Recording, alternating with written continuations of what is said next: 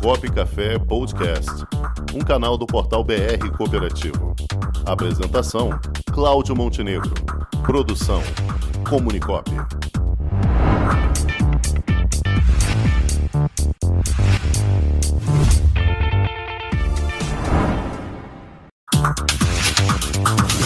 Vamos inovar? Com Hélio Gomes de Carvalho. Olá, pessoal. Que bom tê-los aqui novamente no Vamos Inovar.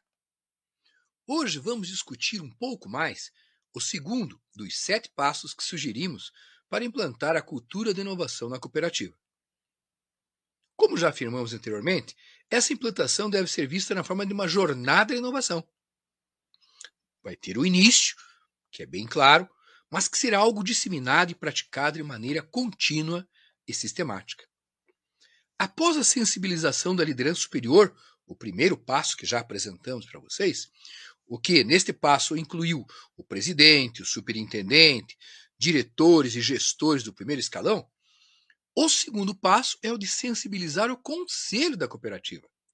É importante essa sensibilização ocorrer para que haja a compreensão da importância e impacto da inserção da inovação no planejamento estratégico, na mentalidade, nas metas e, principalmente, alguma previsão de orçamento. Para essa sensibilização, é importante conhecer bem como o conselho é formado, quem são os conselheiros mais ativos, como funciona a Assembleia Geral e qual o papel dos conselheiros no dia a dia da cooperativa. O Conselho tem um papel importante na disseminação de uma visão proativa em relação à inovação e também na diminuição da resistência à mudança. Temos que ter em mente que, via de regra, o Conselho é formado por pessoas bastante experientes e com bastante tempo de cooperativa. Pessoas que viram a cooperativa crescer e se consolidar ao longo dos anos e que têm preocupações com toda e qualquer mudança no status quo. Temos que entender que essa preocupação é normal, é legítima e esperada.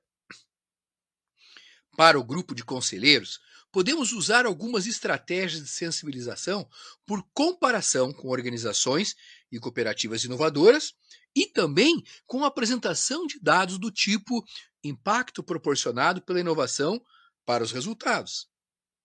Dois momentos importantes nessa abordagem. A primeira é uma fala do presidente da cooperativa durante uma reunião de Assembleia Geral, por exemplo, dando o destaque para a questão da inovação. Você pode também é, prever uma palestra rápida com um especialista é, e também pode ser uma opção para sensibilização presencial. Mas tem que ser uma palestra rápida. Reunião de conselho não pode ter uh, algo muito desviando das atenções principais.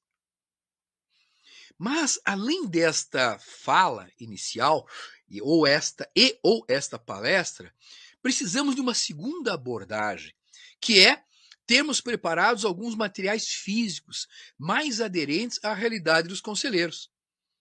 Durante a primeira abordagem, durante a fala, durante uma rápida palestra, pode não se consolidar alguns conceitos e algumas uh, intenções de você levar a inovação para o dia a dia do conselheiro.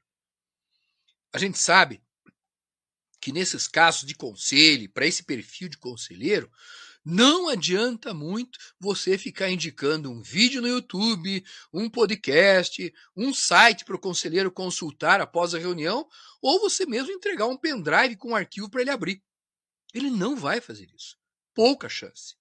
Tem que ser algo impresso, tangível, que ele possa pegar, manusear, folhear rapidamente e poder ler, inclusive, em algum outro momento nesse material até pode ter alguma é, coisa de realidade aumentada, um, um, QR Code, alguma coisa assim. Mas o principal do conteúdo tem que estar escrito e com figuras chamativas. Esse material tem que ser algo como um sumário executivo. Três a cinco páginas, não passando disso, onde o conteúdo vai ter frases de efeito ditas por outros presidentes, com a foto desses presidentes de preferência, de cooperativas inovadoras, Pode ter a palavra do presidente da OCB, uh, devem ter inclusive alguns gráficos coloridos que chamem a atenção, tabelas, algo bastante de apelo visual. Tem que encarar uh, e, uh, encantar, desculpe, e aguçar a curiosidade desde a capa. Por enquanto, era isso a respeito do segundo passo. Não perca, em breve, as dicas para o terceiro passo para a implantação de uma cultura de inovação na sua cooperativa. Vamos inovar? Até a próxima!